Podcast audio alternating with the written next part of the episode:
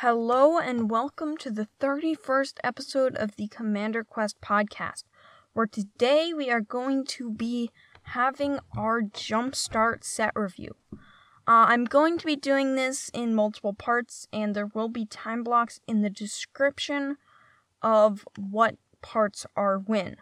But to start off, I'm going to explain how Jumpstart works and how I think it's going to be as a format. For step two, I am going to be uh, talking about the new cards. There are only 37, so I will at least briefly touch on all of them. Uh, step three, I'm going to talk about reprints. Only the very most expensive reprints, but I will still talk about them. And for step four, I'm going to briefly touch on all the different themes and talk and uh, say what rarity they are. So let's get started on step one. So, first of all, uh, it has been fully released at the time of recording. I believe it was fully released on the 20th or the um 19th, maybe the 18th even. No, I think it was the 19th. Um it will be released on July 17th. So that's very far very far in the future. That is because of COVID-19 delays. The uh, time of release did get changed. There will be 20 card packs. Uh and so these packs are predetermined what will be in them. There are 121 different packs you could get and it's going to be exactly the same of one of those 121 cards. So there are they're you they're probably if you buy them individually going to be maybe 5 to 7 dollars. Uh, if you buy don't buy them individually, it's a hundred dollars for twenty four. I found a pre order price for that, so that comes out to be roughly four dollars. But of course, it goes up because you're not buying in bulk. And of course, uh, it goes up just generally. I don't know. That seemed like a really cheap price.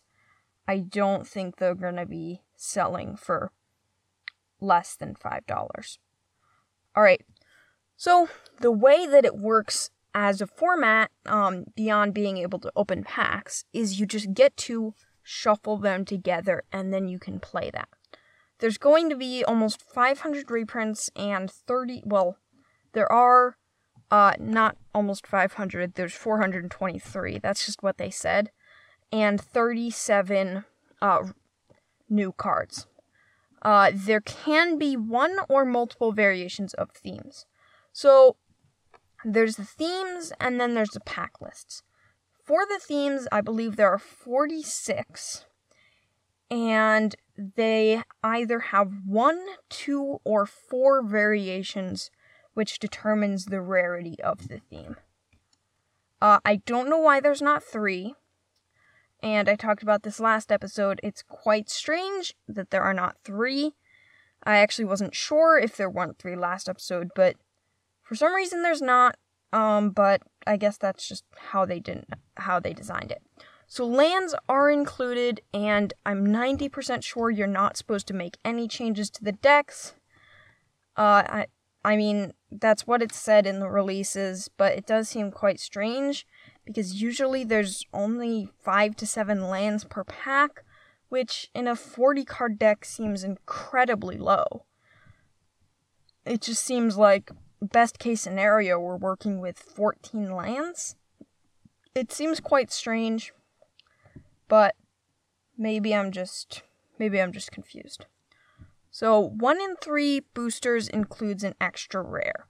So, that's what they said in the release, but how it really works is one some boosters I think I think it's evenly split between these three options. Some boosters have one rare, some boosters have a mythic, and some boosters have two rares. It can be any of those three things, I think it's evenly split considering one in three boosters can includes an extra rare.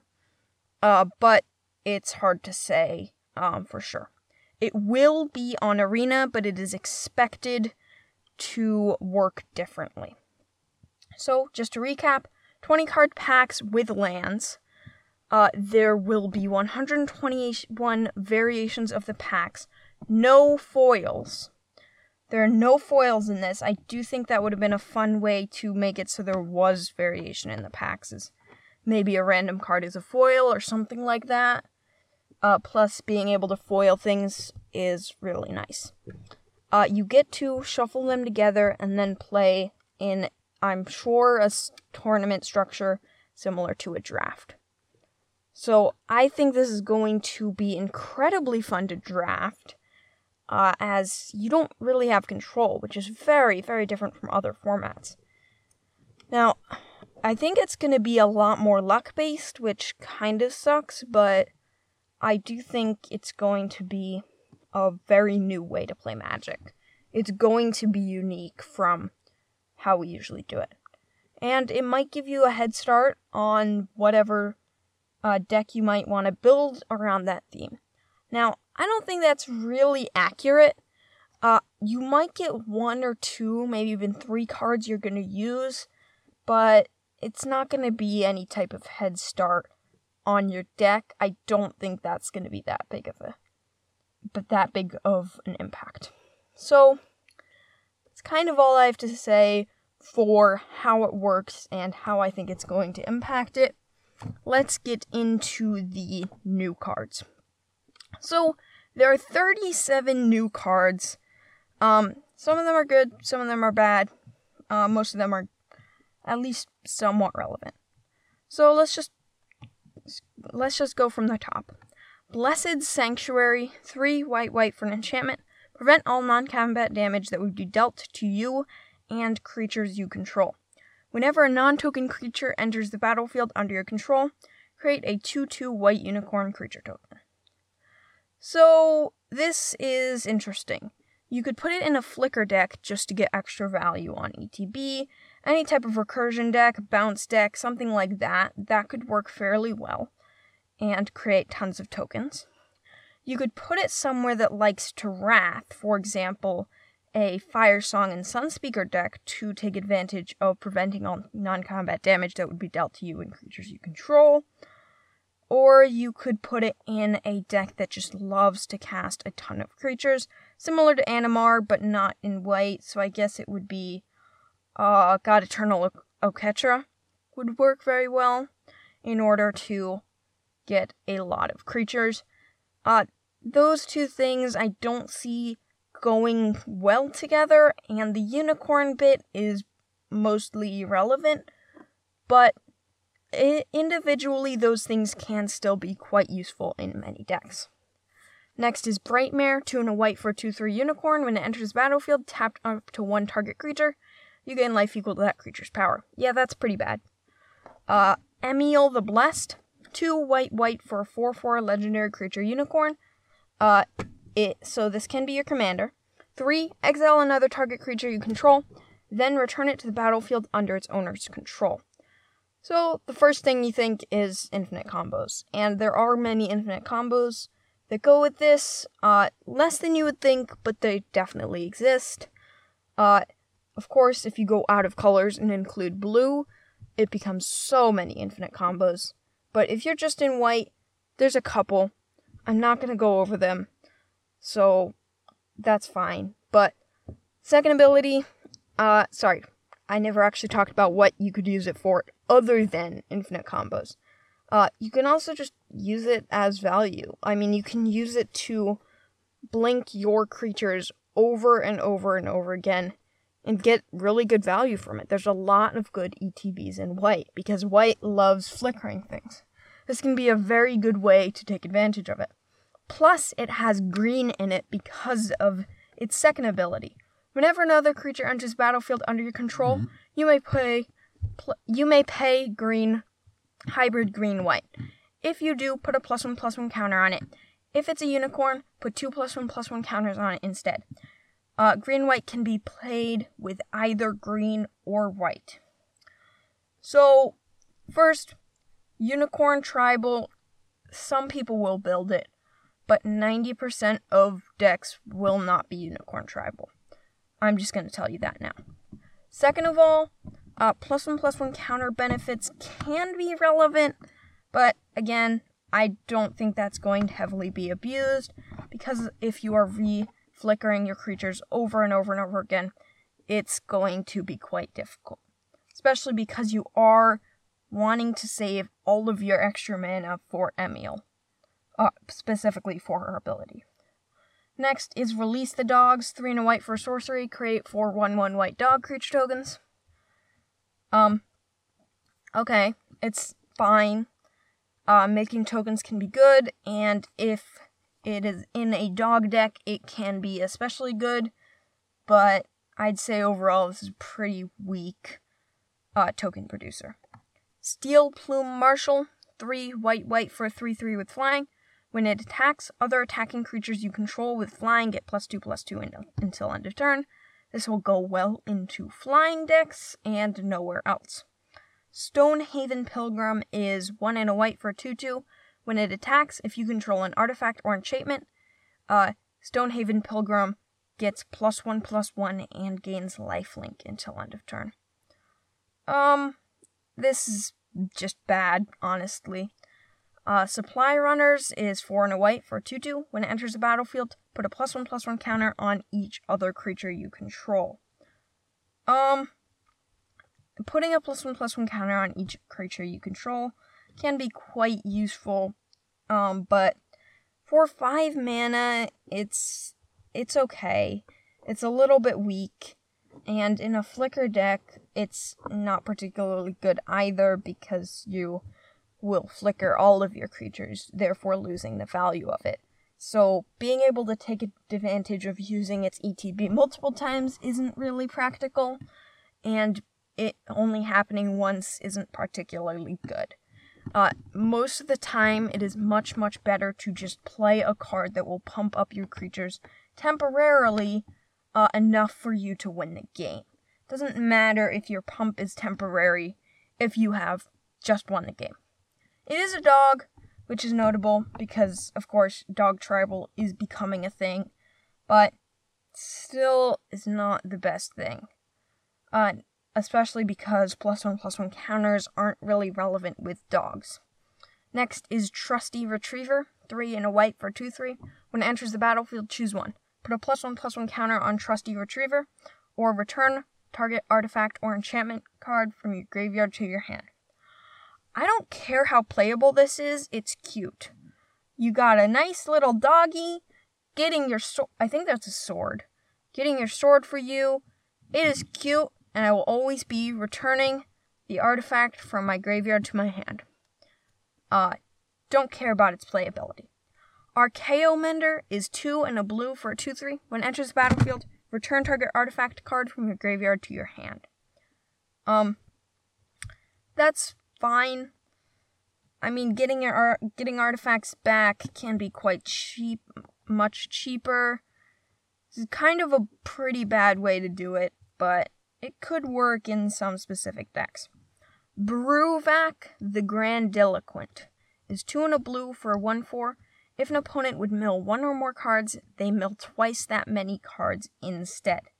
So, first of all, this is a great commander for a mill deck. Second of all, uh, persistent petitioners.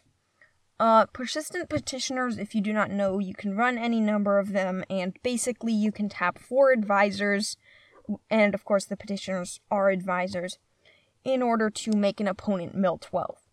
Because Bruvac is an advisor, you can tap him and you can mill your opponents for 24 by only tapping four advisors, but really three because he is one. So it's just going to be incredibly, incredibly good. Uh, next up is Corsair Captain. Uh, two and a blue for 2 2. When it enters the battlefield, create a treasure token. And other pirates you control get plus 1 plus 1. Uh, this does have, this set does have some support for Pirate Tribal, but it's not too much. It does have a Pirate Tribal theme, but as I said a second ago, there really is only one card to actually, one new card to actually help that out. which is good, but it doesn't change the fact that there just aren't isn't enough support for pirates. So this will go into pre-existing pirate decks. If I can remember what the commander uh, that helms those decks is called, I know it's in blue, black, red. Um, oh, what's it called? Come on. Uh, yes, Admiral Beckett Brass. One blue, black, red for 3 3. Other pirates get plus 1 plus 1. And at the beginning of your end step, gain control of target non land permanent controlled by a player who has dealt combat damage by 3 or more pirates this turn. So, yes, existing pirate decks will get a hand, but that doesn't solve the problem of pirates. The commander for it already is, demands an extreme amount of pirates that it can't fill, and having one more lord is not gonna fix that issue. Next is Inniaz, the Gale Force. 3 blue blue for 4 4 with flying. Attacking creatures get fly- with flying get plus 1 plus 1 until end of turn. Uh, sorry, for 2 white blue. So it's blue and white. So, first of all, this can be a very effective flying commander. Uh, they have been printing a lot of those recently.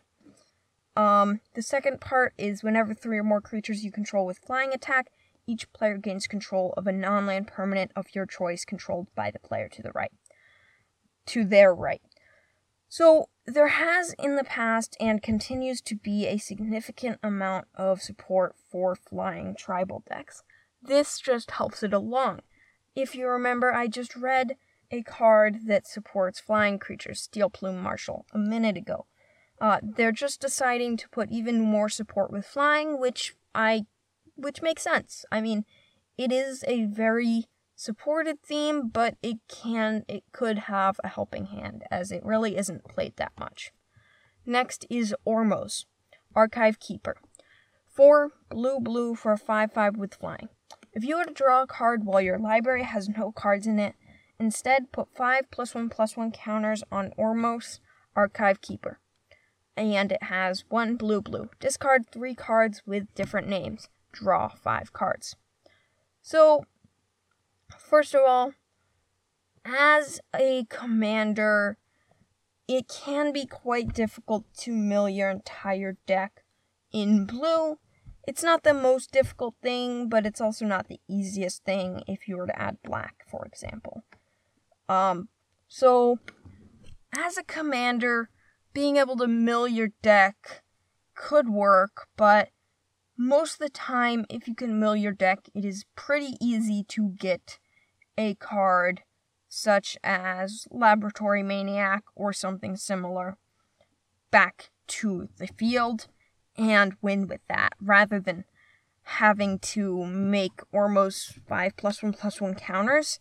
I mean, if you think about it, it just doesn't seem that good first you have to mill your entire deck. Then you have to have Ormos out. And then you have to draw a card with it. Which, if they destroy Ormos while you are doing that, you will lose the game. Before you do that, rather, you will lose the game. And. And then your payoff is you get a 10 10? and you can't stop yourself from drawing that card in order to lose to uh, get rid of the risk. So, I mean, sure, the first time we get 10, the second time we get 15. That's two hits. Third time we get 20. Again, two hits again. And the fourth time we can just kill the person. But that's taking us a total of five turns our opponents are getting to draw 15, 3, 6, like uh, 11 cards. Our opponents are going to draw 11 cards looking for removal that will literally kill us in the process of us trying to win. And that completely disregards the fact that they could have already had removal. I just and the second ability, discard three cards with different names, draw five cards. I mean, it's gonna be pretty easy to do for three mana, and you can easily take advantage of that. I don't know. The first ability I think is bad. The second ability I actually might think is going to make it playable. Being able to draw five cards can be incredibly useful for triggers and for decks such as um, the Locust God. This could go very, very well in there as a don't lose the game condition, a beater with flying, and a way to draw five cards for three mana. I mean, if you're playing it as the commander, you do have to deal with the fact that you only have islands, which can be difficult, but it shouldn't be too difficult to diversify your land base. I don't I don't think this is great, but I do think in some cases it can be useful for that second ability. For the third one, for the first one, I just don't think that's it. Next up is Scholar of the Lost Trove. 5 blue blue for a 5 5 with flying. When it enters the battlefield, you may cast target instant, sorcery, or artifact card from your graveyard without paying its mana cost. If an instant or sorcery spell cast this way would be put into your graveyard this turn, exile it instead. So, this is 7 mana to get a 5 5 Flying Sphinx. First of all, all these Sphinxes, uh, just the two Ormos and Scholar of the Lost Trove, can go into the Sphinx Commander that I cannot for the life of me remember what it is called. Uh, but beyond that, um, being able to recur things can be valuable, but I don't know if it's worth that amount of mana. In a flicker or blink deck, this would be incredibly powerful. But if it's not there, it just seems a little bit weak. It could definitely work if you are in a uh, deck that likes to cast large spells, but for some reason they have to go to the graveyard. Can think of a couple, but not in the right colors. Um, so it could work. Not necessarily in too many decks, though, which is okay. I think it's good to have niche things. Next is Kels, Fight Fixer. Two black black for a 4 3 with Menace. Whenever you sacrifice a creature, you may pay hybrid blue black. If you do, draw a card. Blue black can be played paid with either blue or black. 1. Sacrifice a creature. Kels Fight Fixer gains indestructible until end of turn. So, first of all, we think of all the other creatures that have this ability. Sometimes they don't even make us pay mana. But what makes this stick out? The thing that makes this stick out is one, we have to pay mana, which is a downside. And two, the important thing and the upside is it doesn't say non token. You can sacrifice all the tokens you want.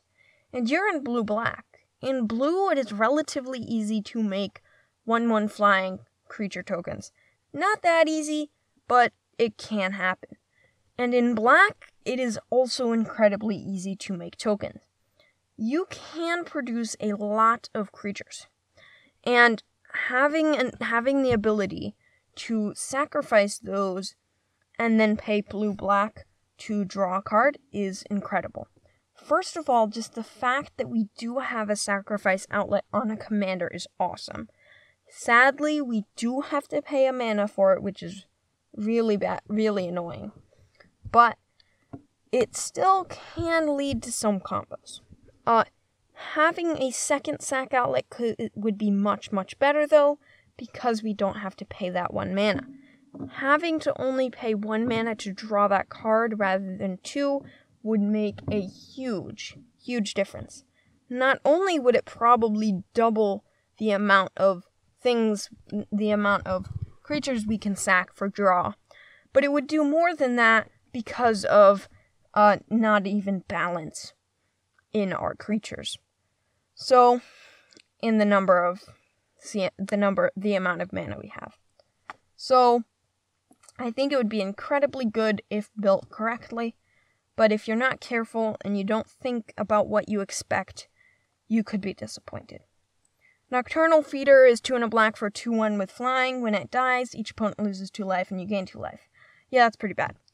Um, I'm thinking, yeah, I'm redacting my statement from earlier that I'm going to go over all these cards. I've been reading too many useless cards. I'm just going to skip those. Uh, but I will be talking about some of the not great cards. I'll just cut out the completely useless ones. Next is Tinybones, Trinket Thief, one in a black for 1 2. Uh, at the beginning of each end step, if an opponent discarded a card this turn, you draw a card and you lose one life. For black black, each opponent with no cards in hand loses 10 life. This is incredibly good. We have to figure out how to farm in a way that we can get as many cards as possible that make each of our opponents discard a card, especially at instant speed. If we can, if we have multiple cards that get our opponents to all discard cards, then we can draw three cards. With three cards, we are fairly likely to draw another effect that does that. Plus, we have four. Most plus, we'll have more because we're drawing each turn, and we have other draw effects. Just the fact that we can cast these and then get more. Like, we're just completely destroying our opponent's hands. And yes, if our opponents do run out of cards, we don't get that advantage anymore, but what's that? Who cares? That means we're gonna win. If our opponents, if maybe even if one opponent, well, probably probably have to be at least two, but if our opponents have none or close to none, close to no cards in hand, then we're we are we have a really really strong advantage in this de- in the game. I mean, first of all, we can use that ability for four black black to make each opponent with no cards in hand lose 10 life to win ourselves the game quite quickly and we can also just sit back and relax. I mean, stockpile our cards until until they do get cards in hand and then we'll just destroy it again. It's just it's incredibly good. Um I might build it. Nah, I don't think I will. I like it, but I don't think I'm to build it. It's it's a little straightforward for me. I like quite strange decks. Alright, Witch of the Moors? Three black black for 4 4 with Death Touch. At the beginning of your end step, if you gained life this turn, each opponent sacrifices a creature, and you return up to one target creature card from your graveyard to your hand. Alright, so there's a lot of different aspects to this, but the first thing I'm going to talk about is indirectly related. Well, sort of sort of related to this, but also other things. I really like the fact that between Jumpstart and between Core Set 2021, there has been synergy. The themes that they are trying to support, they have done in both of these sets. Now, there has been some exceptions, and it's not a perfect rule, but the fact that they are going across these two sets and making it so that they really, really can support these themes is incredible. Second of all, yes, this does support life gain, but it's quite strange a benefit. First, uh, I do think this would go best in Soul Sisters. Being able to return a creature card from my graveyard to my hand in a white black Soul Sisters deck would work incredibly well. That I'd say is probably the only life gain deck it would actually fit in. Other than that, it it's good. Like making our opponent sack sack a creature is incredibly powerful and getting a creature back is also quite good. It is very powerful, and there's no d- denying that. But it's not powerful in a synergistic way. So, I don't know. It's fine. It's good. It works, but it's just not a benefit that works in a life gain deck. Alright, next up is Chained Brute. One in a red for 4 3. It doesn't untap during your untap step, and one sack another creature, untap Chained Brute. Activate this ability only during your turn. Now, this is a combo piece. There aren't too many combos with it, and they're not particularly powerful with it. But if you have a presence in a presence of Gond and an Earthcraft, or a Cryptolith Rite and a haste outlet, haste and a haste enabler instead of the Earthcraft, or something similar to that, then you get infinite uh, one ones that are tapped.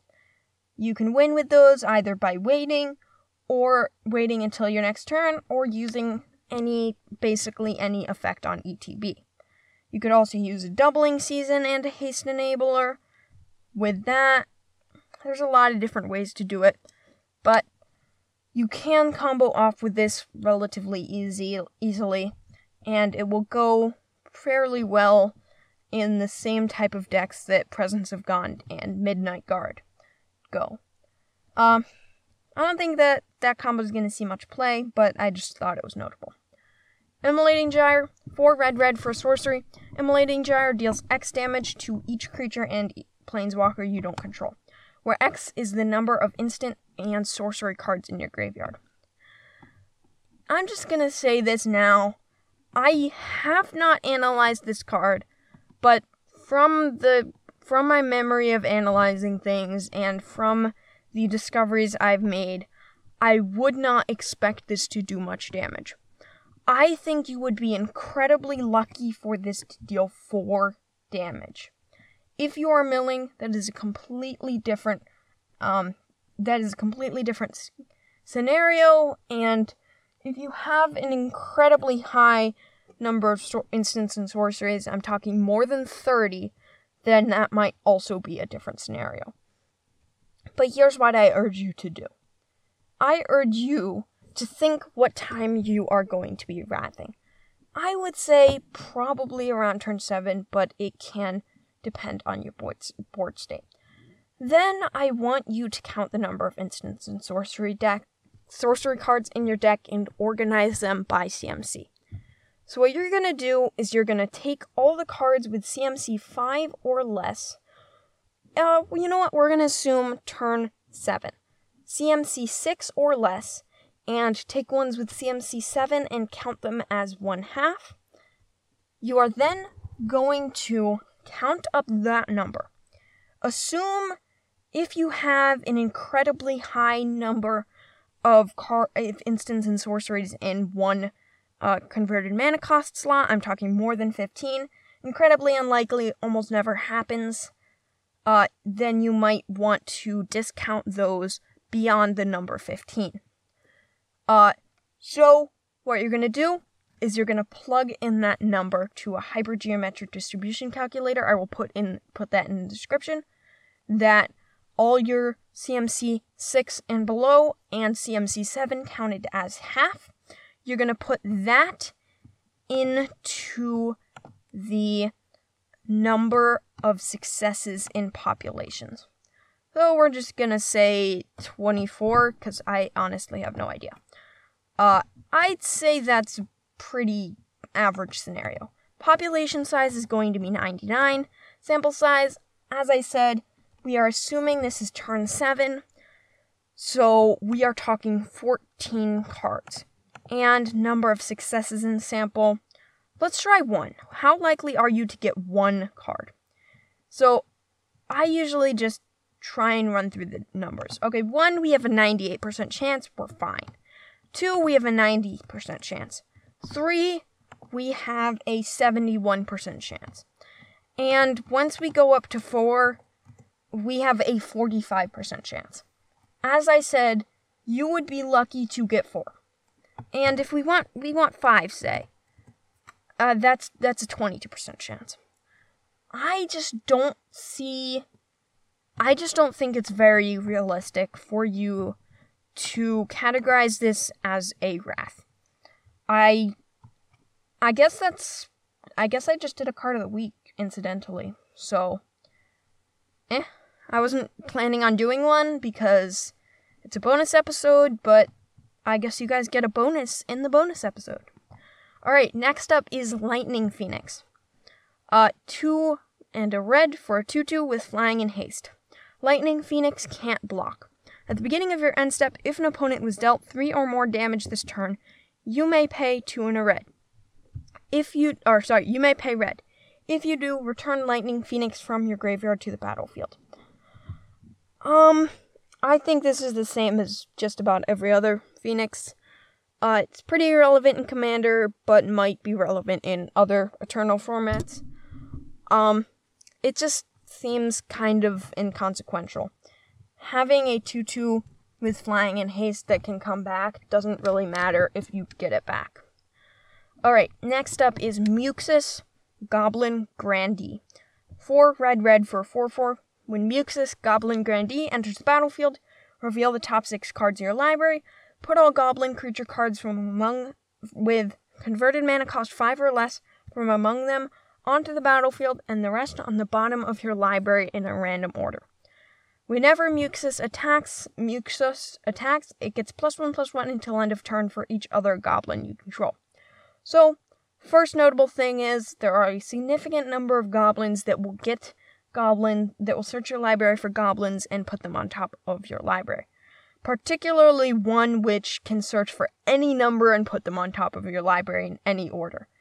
That can be cr- incredibly, incredibly powerful.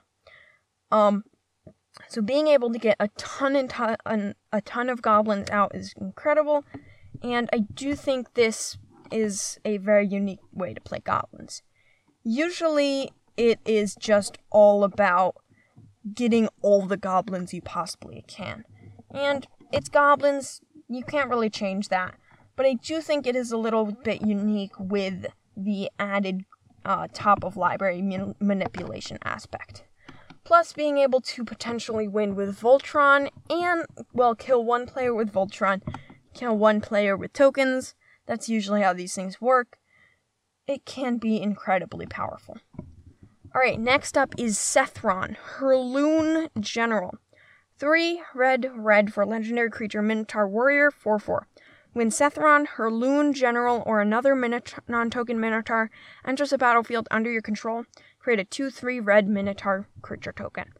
2 and 2 hybrid black red. Minotaur creatures you control get plus 1 plus 0 and gain menace and haste until end of turn. Actually, it doesn't say Minotaur creatures you control, it says Minotaurs you control. So, you know I'm to check? I'm to check if there are any Mino- Minotaurs that are not uh that are not creatures. Uh let's do that Scryfall search real quick. Um, I'm considering doing a. Oh, I must have typed it wrong. Oh, no. I didn't type it. Yeah, there's none. That's sad. I was gonna say you could give a non creature card, um, menace and haste and plus one plus O, which isn't really unique, but I just think it's fun to do that type of thing. Uh, I was I'm considering doing a bonus episode on Scryfall syntax, but I'm certainly not going to do that now because I just did basically three episodes in a row with Core 2021 set review, uh, Jumpstart set review, and the normal weekly one. Next is Spiteful Prankster. 2 in a red for 3 2. As long as it's your turn, Spiteful Prankster has first strike. Whenever another creature dies, Spiteful Prankster deals 1 damage to target player or planeswalker. So that is good. It's it's good to have a way to deal damage off of death, and it can help with a lot of infinite combos. Other than that, it's pretty mediocre. I mean, getting value off of them can be good, but not particularly in red. Next up is Zurzoth, Chaos Rider. Two and a red for a 2 3. Whenever an opponent draws their first card each turn, if it's not their if it's not their turn, you create a 1/1 red devil creature token with when this creature dies, it deals 1 damage to any target.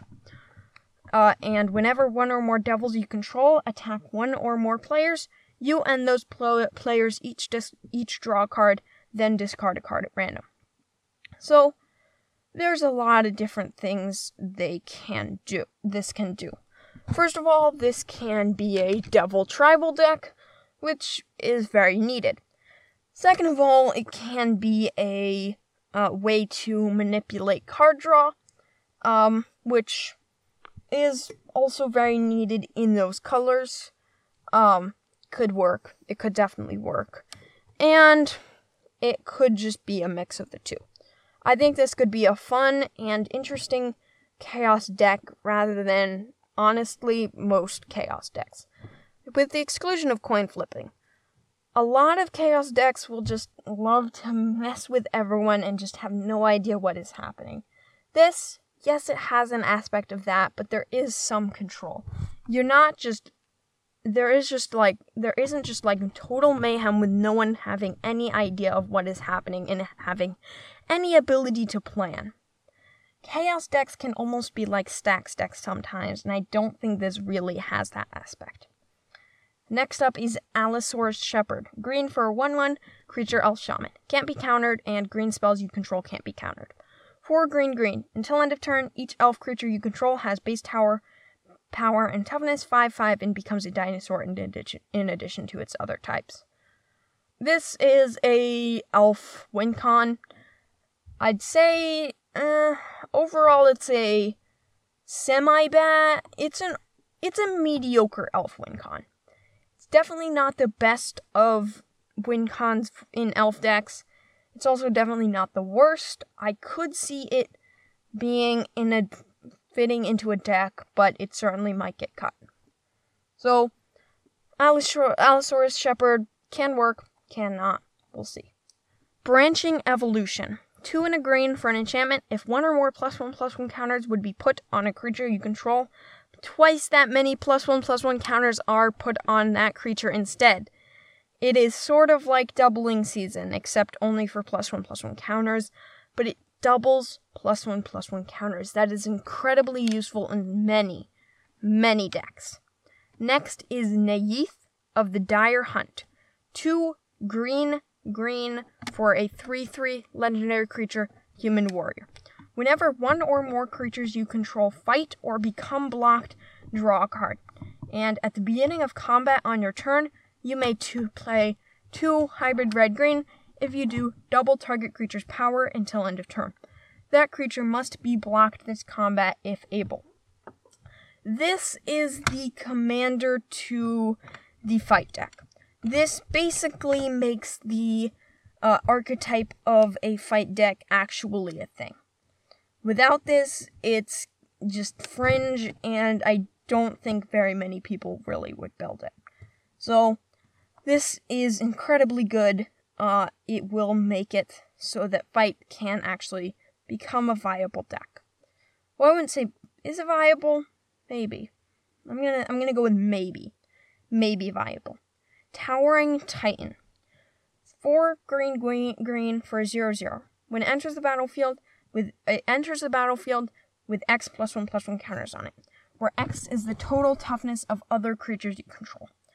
Uh, sacrifice a creature with defender all creatures gain trample until end of turn. So, this just goes in a defender deck. It can work incredibly well if you don't have a defender, a thing that can let your defenders attack, or it can just effectively double the attack capability of your board, or be much more than double because your defenders can't attack. Um, alright, so there's one last thing to touch on before we end the reprint segment of this set review.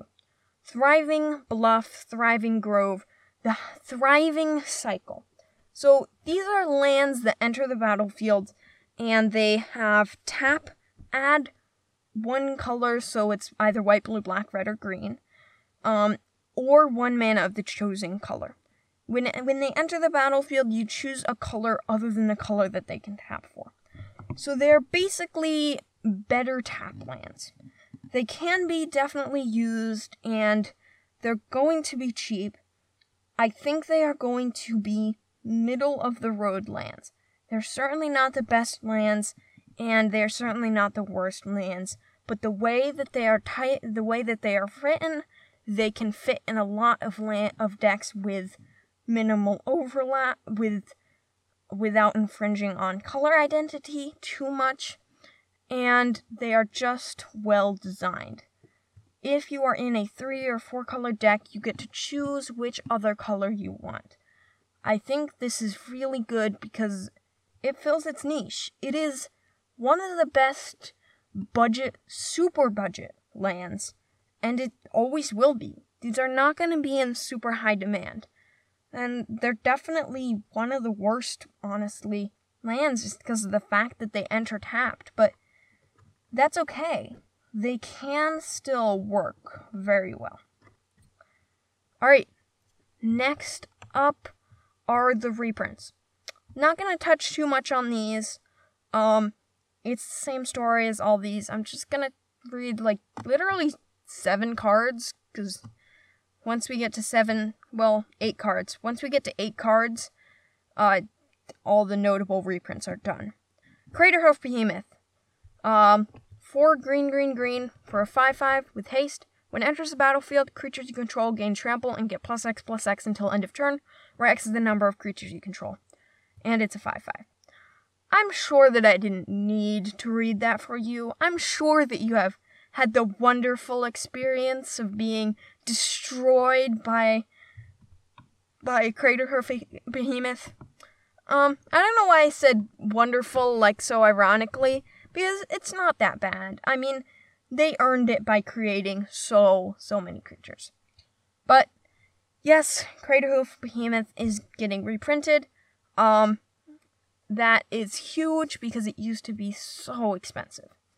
Next is Oracle of Daya, 3 and a green for a 2 2. You may play an additional land on each of your turns, play with the top card of your library revealed, and you may play lands card, land cards from the top of your library. That is incredibly good. I mean, yeah, it's great. Cheaper now. Sheoldred, Whispering one. 5 black black for 6 6 with Swamp. At the beginning of your upkeep, return target creature card from your graveyard to the battlefield. At the beginning of each opponent's upkeep, that player sacrifices a creature. Honestly, I'm surprised that this is expensive. Um, but I guess it was. So, okay. Rhystic Study. Two and a blue for an enchantment. Whenever an opponent casts a spell, you draw you may draw a card unless that player pays one. That is insane. That is just wonderful. That is go- that used to be so expensive and now it's going to be so so much cheaper. Uh Ghoulcaller Gisa, 3 black black for a legendary creature human wizard. T- black, tap, sack another creature, create X 2 2 black zombie creature tokens where X is the sacrificed creature's power. Again, not sure why that was so expensive, but I guess it was. Kira, the Great Glass Spinner.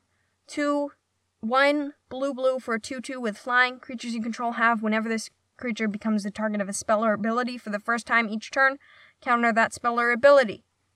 Great. Um, good protection, will be cheaper. Riptide Laboratory. Land, tap, add colorless. 1. Blue, tap, return target wizard you control to its owner's hand.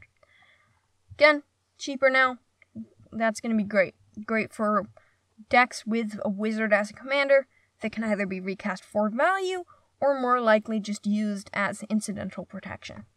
And the last card I have to talk about, which is surprisingly low on this list, but I know it used to be at, le- at least $20. And I know a lot of these definitely don't seem like they used to be $20. Herald's Horn, maybe about most most games you'll probably get a creature from it. But don't expect more than that.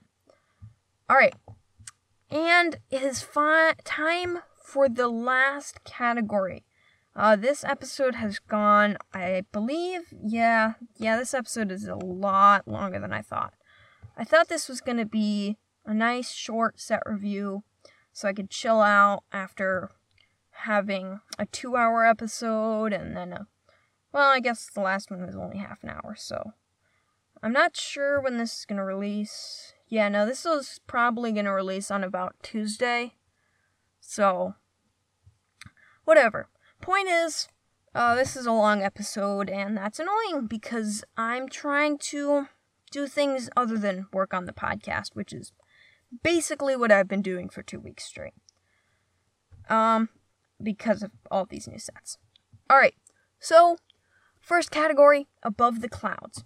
So above the clouds has four categ- four four decks, four packs, whatever. I'm gonna call them decks because that's what they call. That's what um, Wizards Wizards articles call them. So uh, it has four decks, so it is a common theme. Um, again, I, I think I'm just gonna talk about what the categories are and um, how many theme, how many decks they have. So, you know, it's support for creatures with the keyword flying. Uh, in whatever way it could be. Angels. Uh, it's angel tribal. Any uh, creature with the type angel support for that. Uh, and there are two decks within that category. Archaeology is basically recursion, is what they say it is, but it's actually artifact recursion. Um, there are four uh, within that type, so that is a common uh type, common deck, common something. I don't know. Uh, there is Basri, which um, not sure. It's just like cards that work with Basri, uh, which is a planeswalker from it. So that's it's pretty weird. Uh, there's only one in that category. There are cats, which there are two decks for. So that is an uncommon. Um, it's just cat tribal. There is Chandra, which is cards that work with the card Shan with the Chandra Planeswalker. There's only one of that. There is Devilish, which is Devil Tribal. There are four of that. There is Dinosaurs, which is Dinosaur Tribal, which there are four of that, so it's common. Uh, there is Discarding, which is cards that work with making your opponents discard cards, which there are two of that. There is Doctor, which um is life gain, there is Doctor, which is life gain, and there are four of that. There is Dogs, uh, again. Um, I'm probably confused. I feel like I remember dogs already have I already seeing dogs, but I'm probably just confused. There's dogs, which is dog tribal, with, and there are two of that. There is dragons. What what just happened? I'm so confused. Oh, okay. There are dragons, which are two of that, which is dragon tribal.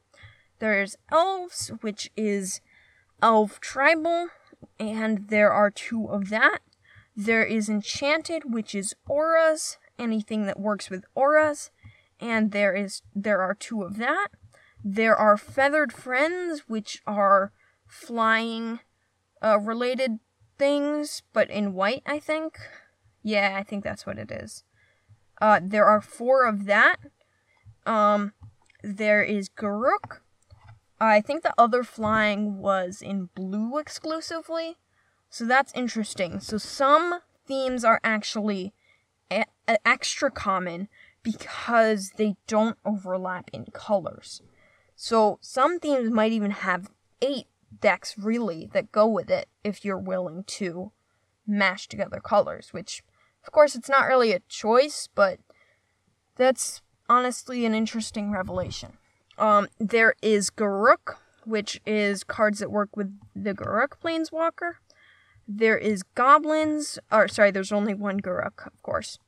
There are four Goblins, and it's just cards that are, it's just Goblin Tribal. There's Heavily Armored, which is plus one plus one counters and there are four of those. There's lands, which is just cards that work with having lands. Um, so there's ways to get extra lands, and there's triggers off of lands. Uh, and there are two of those.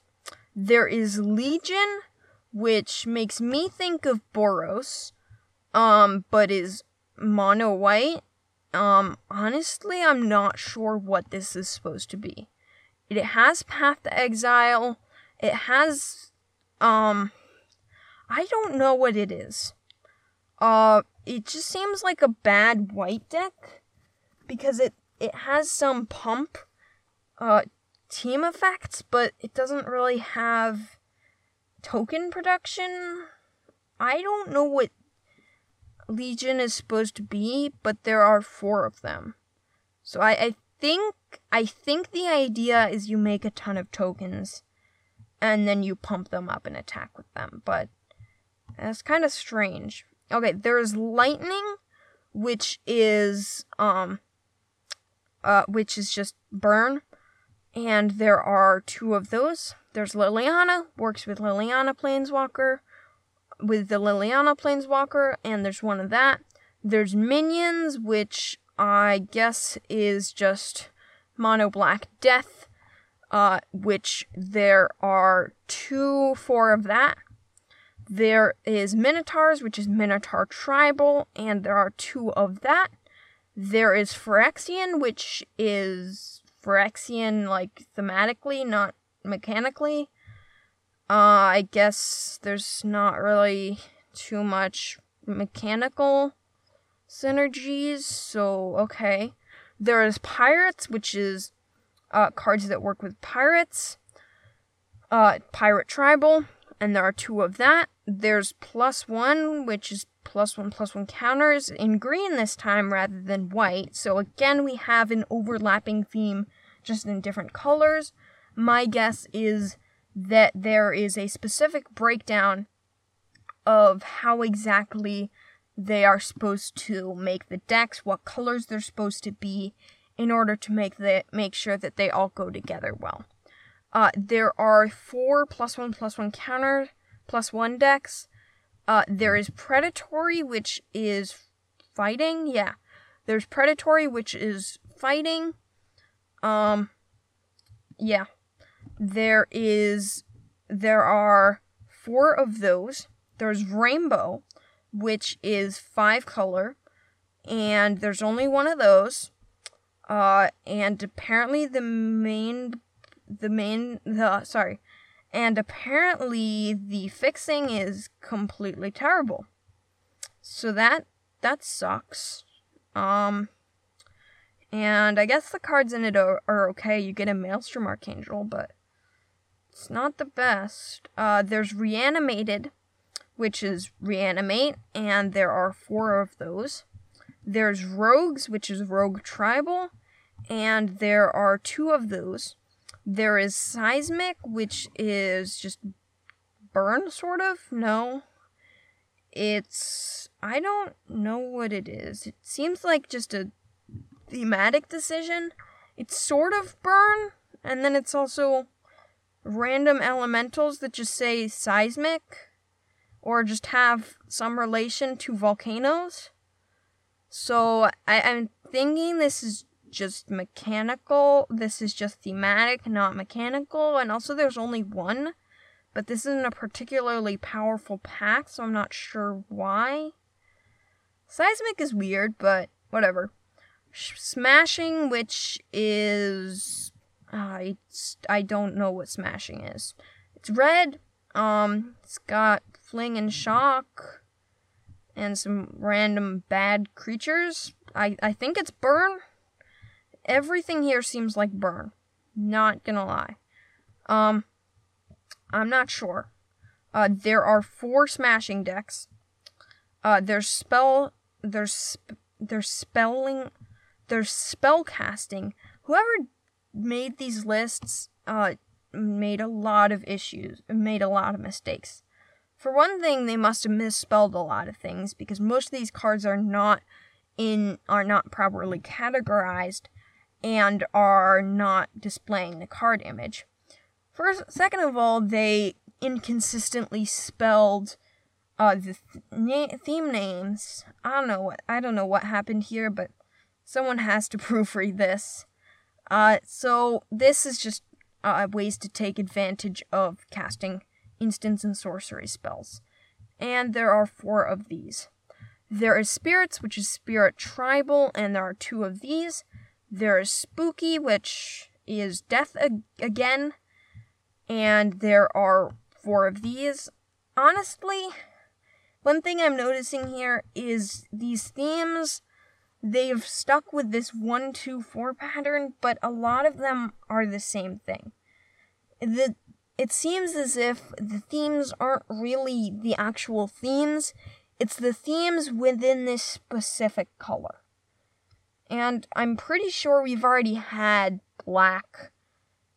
It just seems like they're pulling at strings. It seems like they're making these weird connections that aren't really there.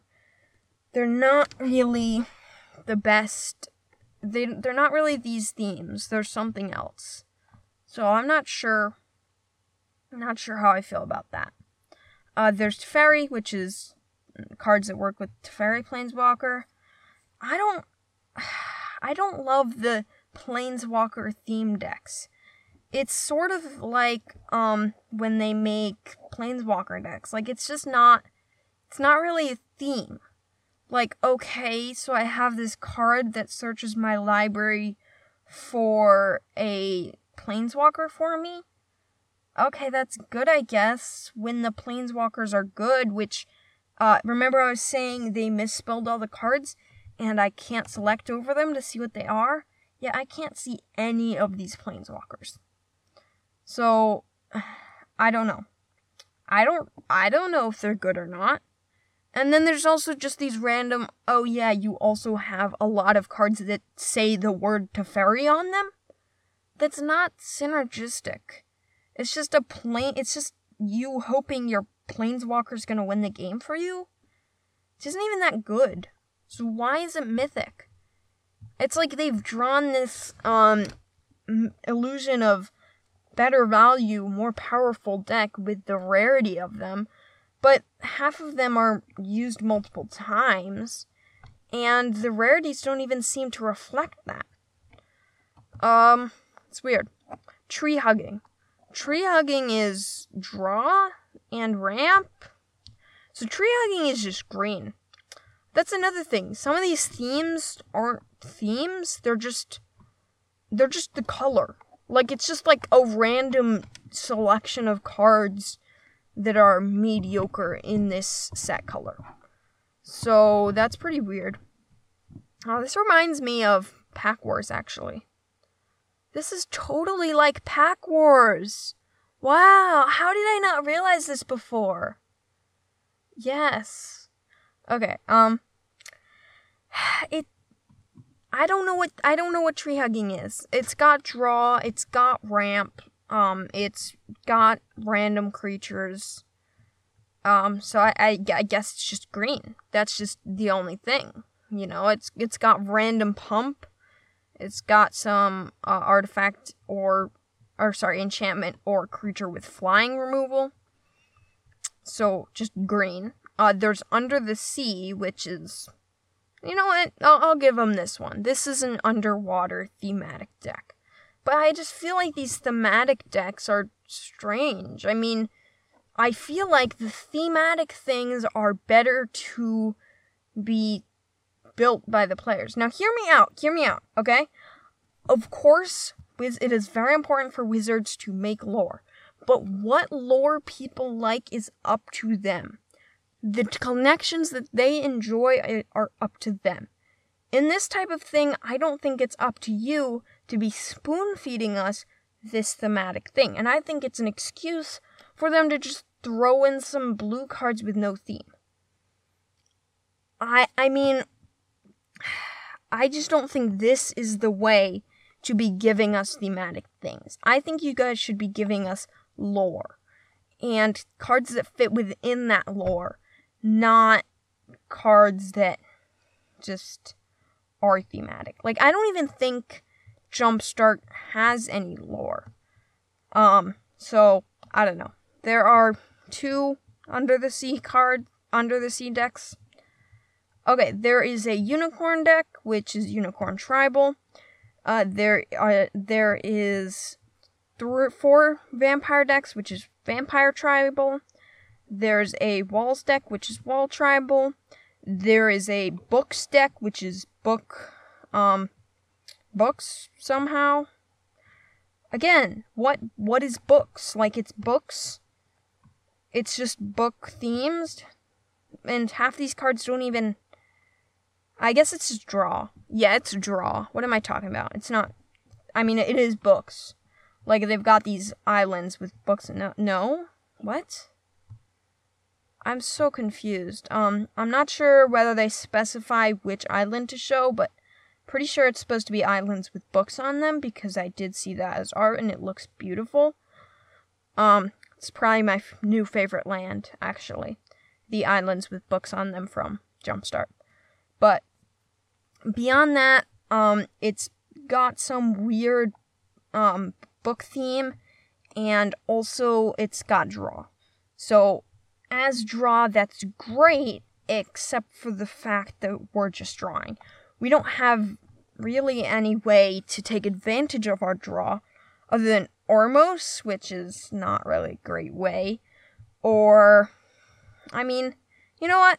I'll give him this. Because it is a half deck, you can hope that you will get something on the other half. And then, uh, there's four four real red ones. Uh, then there's witchcraft, which is um um I am not sure again. I mean they have Bogbrew Witch, uh they have Bogbrew Witch, Festering Newt, and they have Bubbling Cauldron. So they have that um synergy. They have a food um sub theme and they have a life gain sub theme. And they have like a, a witch uh thematic thing. I i really don't know what's happening with this. It just it doesn't it doesn't work very well. It just seems like lots of witch thematic cards maybe. Uh it just seems like lots of random card stuff together. All right um, wizards, there are, or sorry, there are two witchcraft decks. Wizards, I'm assuming is wizard tribal.